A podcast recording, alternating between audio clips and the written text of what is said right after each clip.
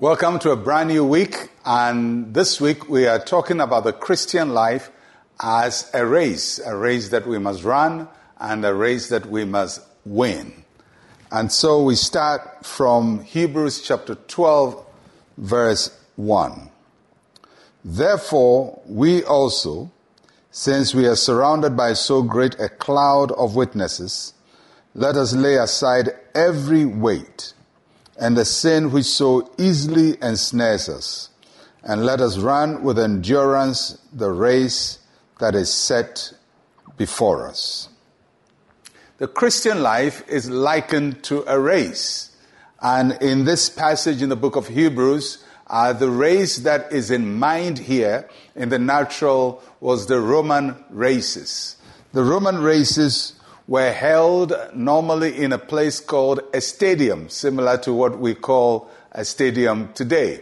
And the stadium was called a stadium because of its length. Its length was equal to a stadion, and a stadion was about 600 Greek feet. And that distance was a stadion, and that is why it was called a stadium. So, uh, anytime you go to a stadium, that, that's why it's called a stadium. And the stadium uh, in the Greek world or in the Roman world had tiers, just like ours on the sides. And the race was held and people ran in the middle while spectators were cheering. The competitors will go through a lot of training, just like races now. And uh, normally uh, they would uh, go through a lot of training to shed off fat so that there will be no weight when they were running. And then on the race day, they would take off their clothes because their clothes could be a hindrance to their speed. So not only do they shed off the fat, they also shed off their clothes so that there would be no hindrance. So it is that analogy that informs this verse when it says, Let us lay aside every weight and the sin which so easily ensnares us, and let us run with endurance the race that is set before us. So, just as there were spectators in the stadium cheering the runners on, in the Christian life, we also have people whose lives cheer us on and whose lives encourage us. And in Hebrews chapter 11, uh, there had been a long list mention of men and women of faith from Abraham, Abel, Noah, all these great people of faith. And now Hebrews 12 says that these are the people in the stands cheering us on. Now, in what way are they cheering us on? They're cheering us on by their lives, by their examples, the testimonies they left behind, so that when we are running our race, we consider a person like David and how he was uh, faced with Goliath and how he overcome.